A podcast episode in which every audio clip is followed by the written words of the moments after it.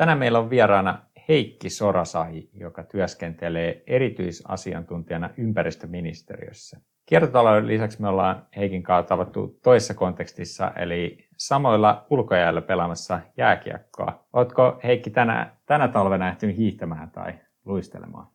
No tota, oon ehtinyt jonkin verran, tosi liian vähän kyllä, että kolmisen kertaa käynyt hiihtämässä ja vastaava määrä luistelemassa. Ehkä pääfokus mulla on ollut nyt siinä, että mä oon yrittänyt kannustaa tota kolmevuotista naperopoikaa noiden harrastusten pariin ja, ja tota, ihan hyvät vaikuttaa toistaiseksi. Vaikka ne onkin aika lyhyitä ne itse suorituskerrat, mutta tota, tärkeän äärellä ollaan ja en, enemmän keskittynyt siihen lapsen kannustamiseen noiden asioiden pariin kuin siihen, että olisi, olisi itse käynyt runsaasti hiihtämässä ja luistelemassa, mutta tota, yhdessä ollaan käyty. Tämä kuulostaa loistavalta. Siellä on seuraava urheilija sukupolvi kasvamassa. Tähän alkuun olisi kiinnostavaa Heikki kuulla sun uratarinaa ja miten sä oot päätynyt tekemään töitä kiertotalouden parissa. Joo, tota, mun koulutustaustahan on tuot Lappeenrannan teknillisestä yliopistosta tuotantotalouden puolelta ja valmistuin sieltä 2011 ja jo opiskeluaikoina mulla on niin tosi vahva kiinnostus näihin energia- ja ympäristönäkökulmiin.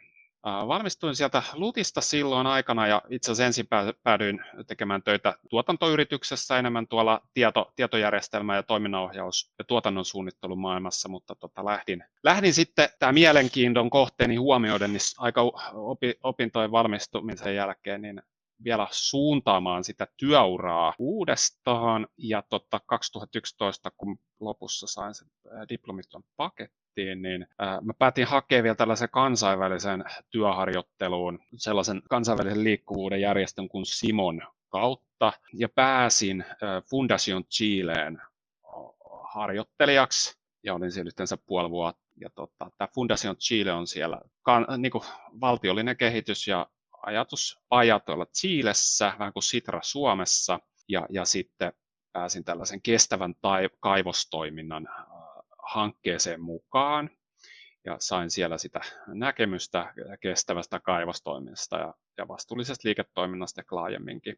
No sitten mä tulin sieltä Suomeen ja tota, halusin edelleen vahvistaa tähän vastuulliseen liiketoimintaan ja kestävään kehitykseen liittyvää osaamista, niin sitten sit mä itse asiassa hain vielä tällaisen Suomen ympäristöopisto Syklin kautta tällaiseen vastuullisen liiketoiminnan koulutusohjelman, missä oltiin itse asiassa viisi kuukautta harjoittelijana käytännössä ihan täysin töissä, niin mä olin silloin tuolla Gaia Consultingilla. Sitten jonkun verran sen, sen jälkeen niin aasinsiltana tähän Chilen kaivoshankkeeseen, missä pääsi olemaan mukana, niin tarjoutui mahdollisuus hakea Sitralle tällaisen kestävän kaivostoiminnan projektiin, johon hain ja pääsin sitten mukaan sitten sen jälkeen, parin vuoden jälkeen, niin hain, hain mukaan Sitran kiertotaloustiimiin vuonna 2015 ja olin sen jälkeen yhteensä neljä vuotta siellä Sitran kiertotaloushommissa tekemässä Suomen kansallista kiertotalouden tiekarttaa, kiertotalouden kiinnostimman kiinnostavimmat listaa ja maailman kiertotalousfoorumi ja, ja, ja niin poispäin. Ja sitten nyt viimeisimpänä, kiitos Sitral, Sitralta saadun kokemuksen ja osaamisen, niin pääsin ympäristöministeriölle kiertotalouden erityisasiantuntijaksi, jossa päätehtävä on ollut kiertotalouden strategisen edistämisohjelman valmistelu nyt viime vuodesta tai 2019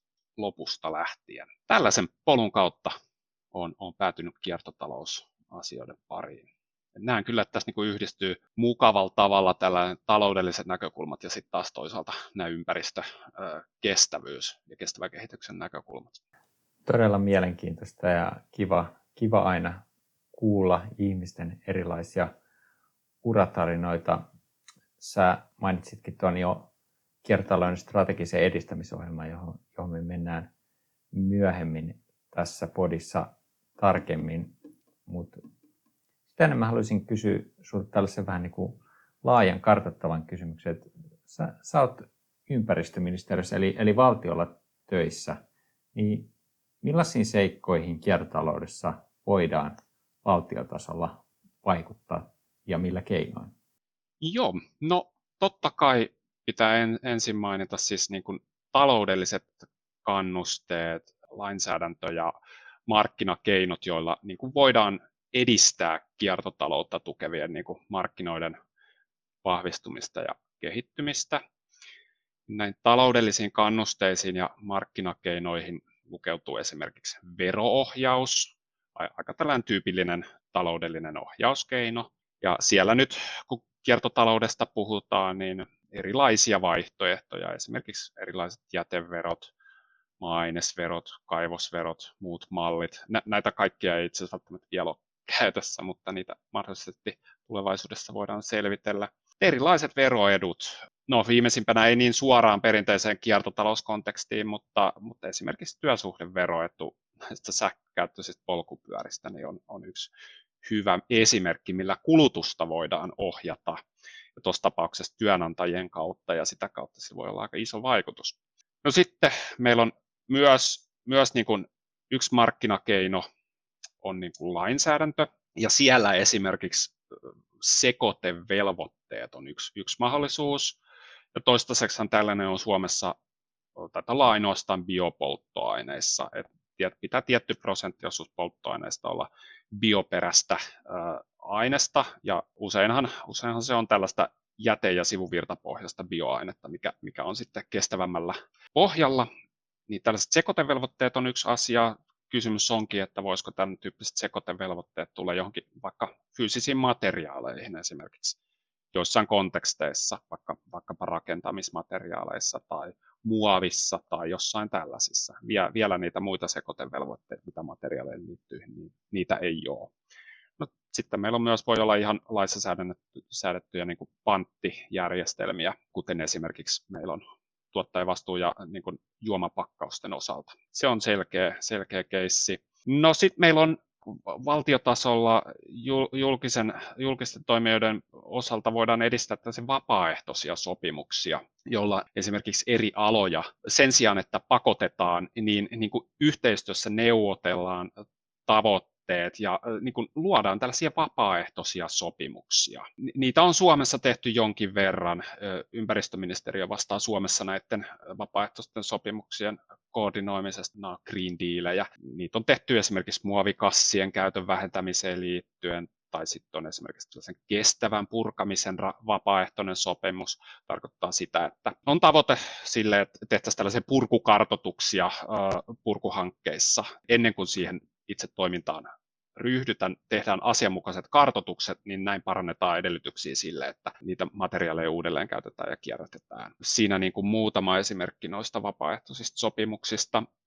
No sitten valtiolla on tietenkin ihan ihan merkittävä rooli. Tämäkin menee ehkä vähän noiden taloudellisten kannusteiden ja markkinakeinojen alle, niin on siinä, että millaisiin kohteisiin julkista rahoitusta tai millaisiin teemoihin julkista rahoitusta, vaikkapa ja ennen kaikkea tutkimus, kehitys ja innovaatiotoiminnassa, millaisiin teemoihin sitä suunnataan. Se on aivan niin kuin kaiken A ja O, ja kun julkista rahoitusta suunnataan, niin tietenkin se on iso kannuste yksityisen sektorin yrityksille sit itse myös panostaa omarahoitusosuutta niihin, niihin teemoihin. Ja ne teemat nyt toki ajankohtaisia, esimerkiksi teollisuuden vähähiiliset, luonnonvaroja säästävät tuotanto- ja materiaaliteknologiat, muun muassa hiilidioksidin talteenotto ja käyttö, siinäkin aika selkeätä kiertotalouskytköstä, niin on tällainen tulevaisuuden juttu. Toisaalta ää, datatalouden ratkaisut, alustatalous, jakamistalous, miten dataa jaetaan uusilla tavoilla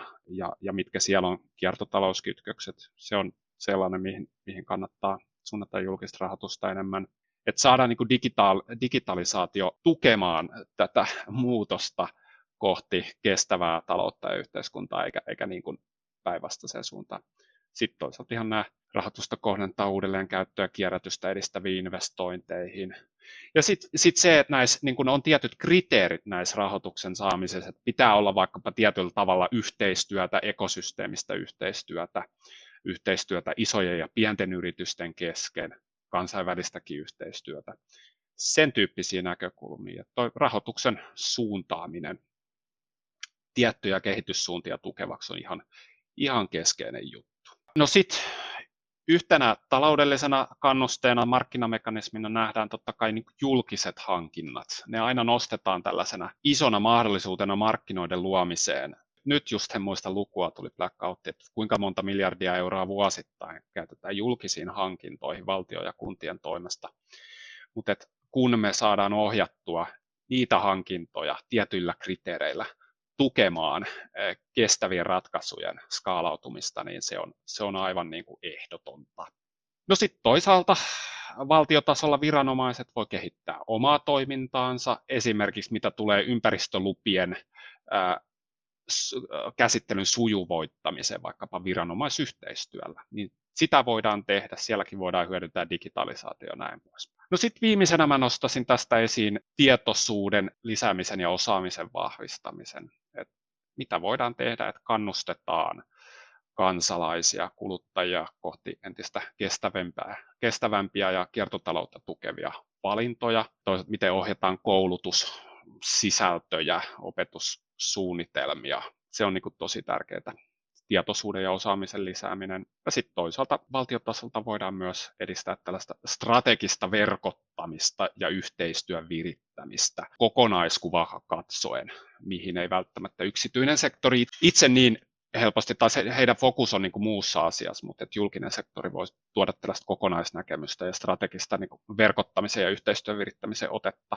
Ja sitten myös viimeisenä pointtina viennin edistyksen niin kuin koordinointi ja satsaaminen, että kiertotaloutta, vähähiilisyyttä tukevia ratkaisuja koordinoidusti viedään maailmalle, koska Suomi, Suomi yksin, suomalaiset yritykset yksin on aika pieniä, niin mitä voidaan tehdä tällaisen kokonaistarjoaman vahvistamiseksi. Tällaisia pointteja. Tämähän oli huikea, huikea katsaus aiheeseen ja vasta nyt itsekin tajusin, että toi mun kysymys taisi olla todella laaja, mutta hienosti siitä selvisi, mitä siis poimin täältä oli, oli näinä eri keinoilla oli taloudelliset kannusteet, lainsäädäntö, vapaaehtoiset sopimukset, julkinen rahoitus, julkiset hankinnat, viranomaisten oman toiminnan kehittäminen, tietoisuuden lisääminen, strategisen verkottumisen edistäminen ja viennin edistämisen koordinointi. Eli, eli niin kuin todella monenlaisia eri, eri keinoja ikään kuin siellä työkalupakissa. Kyllä, näin on. No, jos nyt ponnistetaan tästä sitten tasoa ylöspäin kansainväliselle tasolle. Monelle meistä onkin tuttu ainakin käsitetasolla nämä YK on kestävän kehityksen tavoitteet, eli Sustainable Development Goalsit. Mitä relevanssia näillä kestävän kehityksen tavoitteilla on kiertotalouteen liittyen ja onko, onko sitten jotain muita kansainvälisiä sopimuksia tai tavoitteita, joita sä haluaisit nostaa esiin tässä kiertotalouden kontekstissa? Joo, no siis noi YK on kestävän kehityksen tavoitteet, niistä monethan liittyy niin kuin suoraan tai epäsuorasti siis kiertotalouden tavoitteisiin myös, mutta eh, ehkäpä kaikista suoriten tuo tavoite 12, eli kestävä kulutus ja tuotanto, eli, eli Suomi on äh, muiden maiden mukaisesti äh, sitoutunut siihen, että luonnonvarojen kestävä ja tehokas käyttö, että siihen päästäisiin vuoteen 2030 mennessä. Niin kyllä se on se keskeisin tavoite tämän kiertotalouden näkökulmasta. Ja, ja onhan se Himskatin kova tavoite myös, että, että siihen niin kuin aidosti päästäisiin, että, että pysyttäisiin niin kuin yhden maapallon äh, rajoissa niin sanotusti. Se on toistaiseksi se merkittävin äh, kansainvälinen sopimus. Tässä vaiheessa meillä ei niin kuin luonnonvarojen käyttöön äh, tai kulutukseen liittyvää ei oikeastaan ole muuta kansainvälisestä sopimusta, joskin nyt tässä viime aikoina on heitetty ilmoille tällainen globaali luonnonvarasopimus, joka on toistaiseksi alkutekijöissään, ja se voisi olla vähän samantyyppinen luonnonvarojen näkökulmasta kuin on, on Pariisin ilmastosopimus ilmastopäästöjen näkökulmasta. Tosiaan vasta alkutekijöissään, mutta tota, tällainen globaali kiertotalous- ja resurssitehokkuusallianssi on nyt perusteilla YK ja EUn komission toimesta. Ja tämän tyyppinen niin kuin vahvistunut yhteistyö ja allianssi, niin toivottavasti sitten jonkin ajan kuluessa niin saa aikaan tällaisen kansainvälisen luonnonvarasopimuksen, tai siis jopa globaalin luonnonvarasopimuksen. No tokihan muutkin kansainväliset sopimukset välillisesti vähintäänkin kytkeytyy tähän kiertotalouteen, että esimerkiksi vaikka biodiversiteettisopimukset. Meillä on YK on biodiversiteettisopimus vuodelta 1993, joka on siis tällainen keskeisin luonnon monimuotoisuutta turvaava sopimus. Totta kai niin kuin kiertotalouden ajatuksena on se, että vähemmästä enemmän käytetään vähemmän neitsellisiä luonnonvaroja, luodaan muilla keinoin enemmän arvoa, niin sillähän on kyllä aika suora yhteys sitten tuohon luonnon monimuotoisuuteen. Et sitä kautta se liittyy myös tuohon biodiversiteettisopimuksen näkökulmiin. Tällaiset niin kuin uudet kansainväliset monimuotoisuustavoitteet olisi, olisi, on tässä tuloillaan. Tavoitteen siellä on niin kuin saada oikeudellista sitovuutta näille tavoitteille, mitä tuohon monimuotoisuuteen liittyy, mutta kannattaa, jos kiinnostaa enemmän, niin katsoa, katsoa tuota biodiversiteettisopimuksista vaikkapa ympäristöministeriön verkkosivuilta. Ja sitten, no totta kai tämä Pariisin ilmastosopimus myös välillisesti vähintäänkin kytkeytyy tähän kiertotalouteen, vaikka se ei sinänsä suoraan linjakkaan luonnonvarojen käytöstä, mutta luonnonvarojen käytöllä ja, ja kasvihuonekaasupäästöjen syntymisellä on niin, niin suuri kytkös, että, että se Pariisin ilmastosopimuskin liittyy tähän. On, on nimittäin arvioitu, että noin puolet ilmastopäästöistä liittyy luonnonvarojen niin kuin käyttöönottoon ja niiden prosessointiin. Niin tällaiset tästä nostaisin. Jos lähdetään tältä globaalilta tasolta sitten vähän, vähän vielä tätä keskustelua kaventamaan tähän niin kuin EU-tasolle, niin tota, EU on tietysti myös aktiivinen toimija ja, ja osaltaan ohjaamassa tätä kehitystä esimerkiksi tämän niin kuin kiertotalouden toimintasuunnitelman kautta. Mistä, mistä tässä on kysymys? Joo, näin on. Euroopan unionillahan on tosi ratkaiseva ja potentiaalisesti iso merkitys siihen, että maailman taloudessa ja kansainvälisessä yhteistyössä mentäisiin kestävään suuntaan, ja EUllahan on tällainen laaja Euroopan vihreän kehityksen ohjelma, eli Green Deal, jossa siis päätavoitteena on edistää resurssien tehokasta käyttöä siirtymällä puhtaaseen kiertotalouteen ja toisena keskeisenä itse asiassa toi biologinen monimuotoisuus ja saastumisen vähentäminen. Mutta siis tämä kiertotalous on tunnistettu keskeisenä keinona siihen, että saadaan talous kestävälle pohjalle.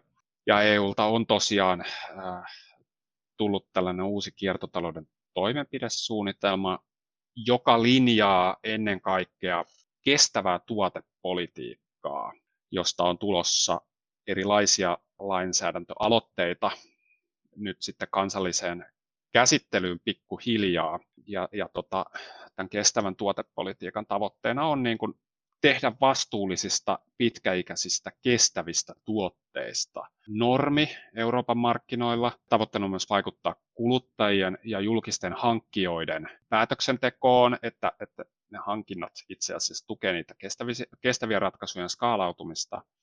Ja toki tavoitteena on myös vaikuttaa tuotantoprosesseihin tässä EUn kiertotalouden toimenpidesuunnitelman pää niin kuin tällaisiksi, tällaisiksi toimialoiksi siellä on tunnistettu tiettyjä strategisia toimialoja. Siellä on elektroniikka, on iso, sitten on akut ja ajoneuvot, on pakkaukset, muovit ja tekstiilit. Ne on siellä siinä varsinaisessa kiertotalouden toimenpideohjelmassa. Toki meillä on muitakin keskeisiä alueita, jotka tähän liittyy, esimerkiksi rakennettu ympäristö, josta on tulossa oma strategiansa vuonna 2021 kestävä rakennettu ympäristö. Ja sitten vielä tuo ruoka- ja maatalouspuoli on sitten omassa paketissaan. Eli, eli tosi kokonaisvaltaisesti EU pyrkii ja haluaa ohjata eri näkökulmista kehitystä kestävämmälle suunnalle. No mä voisin tähän vielä avata, minkä tyyppisiä lainsäädäntöaloitteita sieltä kiertotalouden kestävän tuotanto, tuotepolitiikan myötä on tulossa sehän on sitten vielä epäselvää, että meneekö, meneekö ne läpi ja millaisena ne lopulta hyväksytään, mutta, mutta sieltä on tulos muun muassa sellainen lainsäädäntöalue, että kun tuotteissa on esimerkiksi jonkin tyyppisiä vihreitä väittämiä, että tämä tuote on näin ja näin hyvä, näin ja näin pieni CO2-jalanjälki tai, tai jotain muita tällaisia vihreitä väittämiä, niin on tulossa esimerkiksi sellainen aloite, että ne väittämät pitäisi jollain tietyllä yhdenmukaisella prosessilla sitten pystyä perustelemaan, jos sellaisia väittämiä käyttää tuotteissa tai niiden markkinoinnissa. Se kuulostaa aika järkevältä.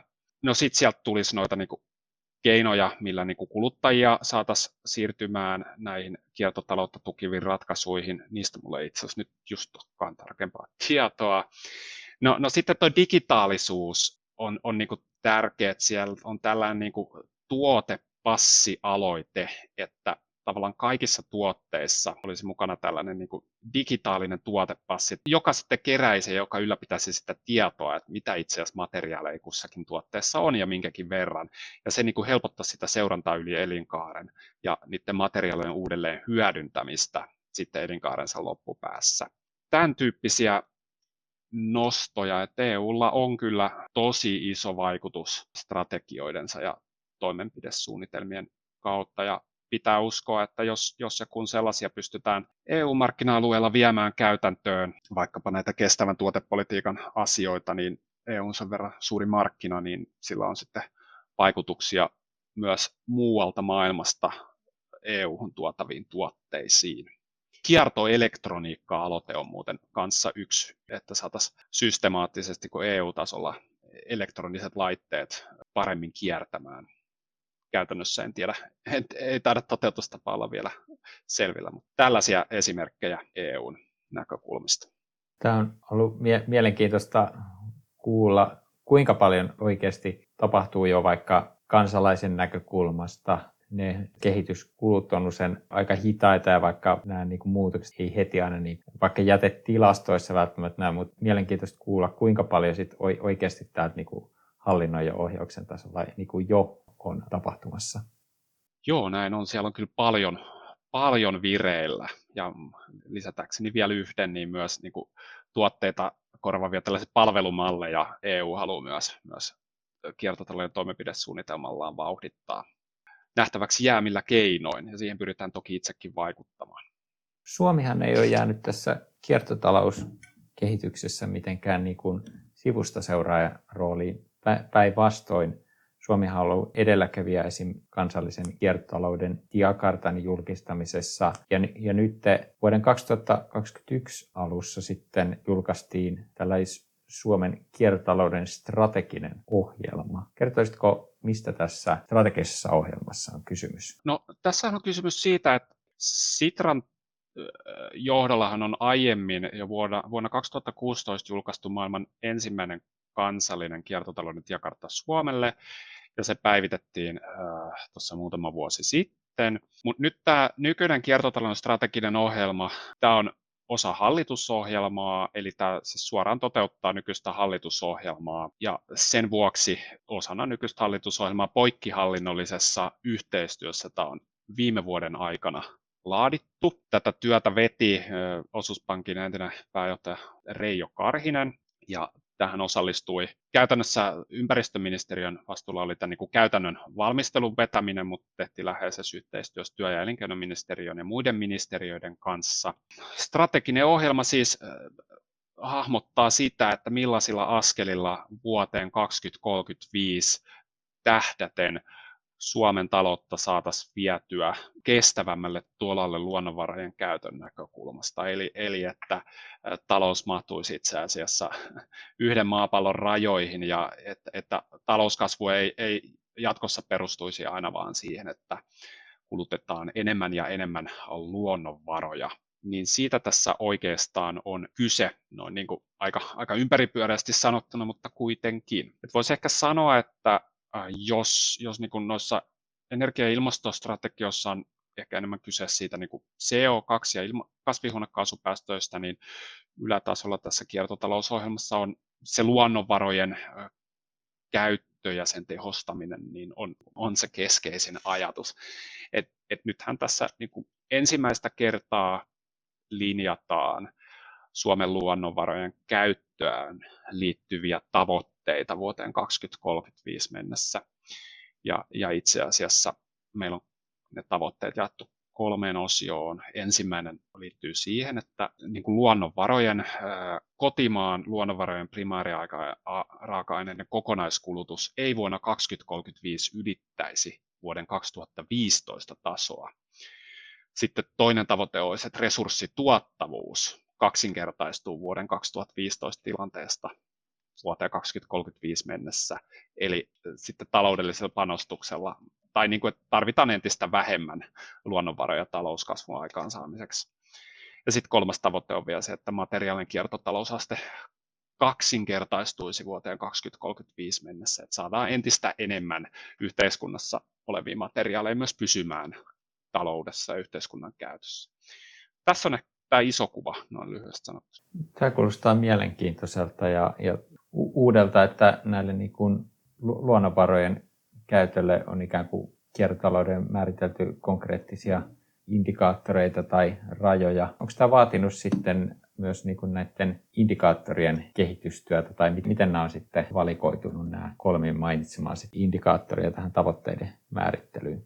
Joo, no näistä on tietenkin käyty taustalla laajaa keskustelua, että mitkä indikaattorit ja tavoitteet tähän pitäisi valita. Siis näitä kyseisiä indikaattoreita ei, ei olla kehitetty tätä niin kuin ohjelmaa varten, että toi primäärirää, kotimaan primäärirääka-aineiden kokonaiskulutus on ihan niin kuin olemassa oleva, myös resurssituottavuus on olemassa oleva ja No tuo materiaalinen kiertotalousaste on aika, aika uusi tällainen Eurostatin indikaattori, joka katsoo sitä materiaalinen kiertotalousastetta. Suomen luku siinä itse asiassa oli 7 prosenttia vuonna 2018, kun EUn keskiarvo oli 11 prosenttia.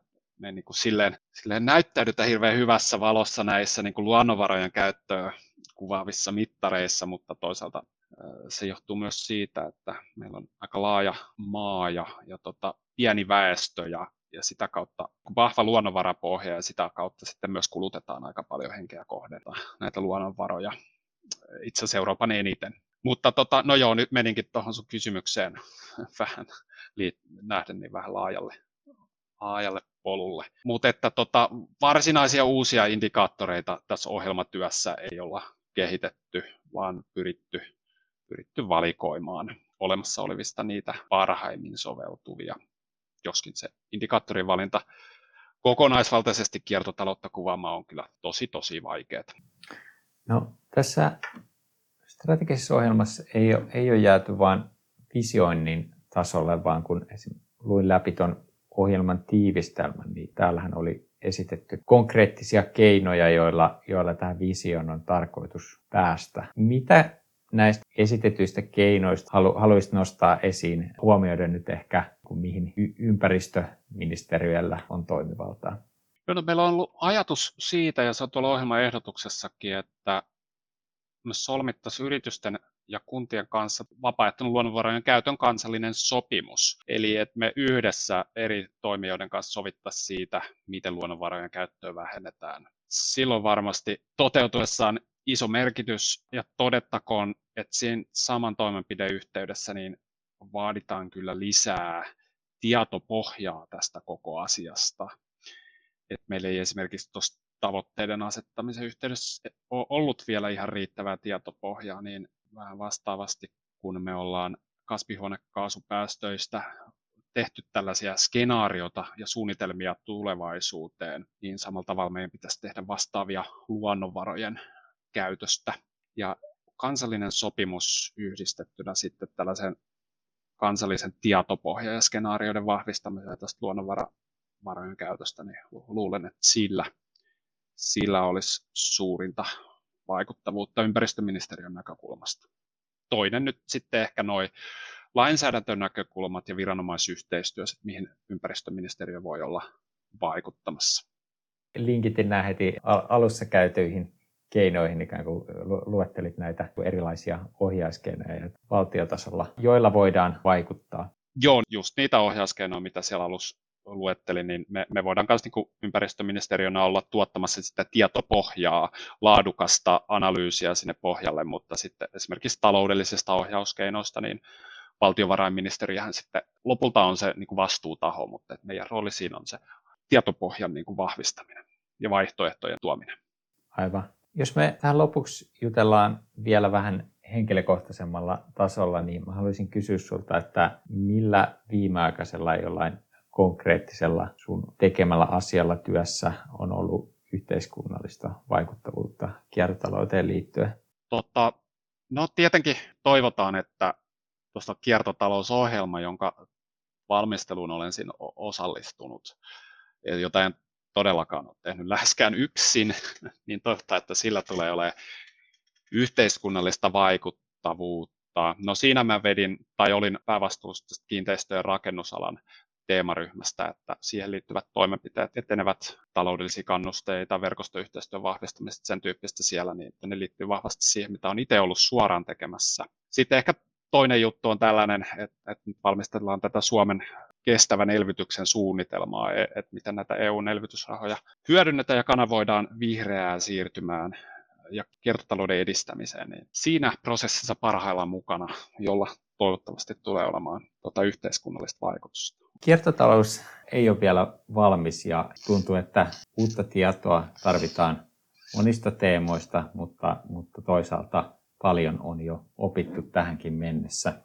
Jos sä voisit katsoa esim. viisi vuotta taaksepäin, niin minkä kiertotalouteen liittyvän viimeaikaisen oivalluksensa haluaisit jakaa nuoremmalle Heikille? Joo, mulla on vähän vaikea keksiä tähän mitään, mutta mulla tuli siis sellainen niin kuin asia mieleen, että, että jotenkin siis sen on kyllä huomannut, että vision, mitä kiertotalous hahmottaa, niin sen vision ja sitten konkreettisten toimien välillä on, on niin kuin tosi iso kuilu, mutta ei se mitään, sen ei pidä niin kuin antaa, antaa latistaa, vaan siltikin niitä pieniäkin askelia kannattaa ja voi edistää. Ja se asiassa ainakin pienellä tasolla isoja, isoja hyppäyksiäkin voi saada kyllä nopeastikin aikaiseksi.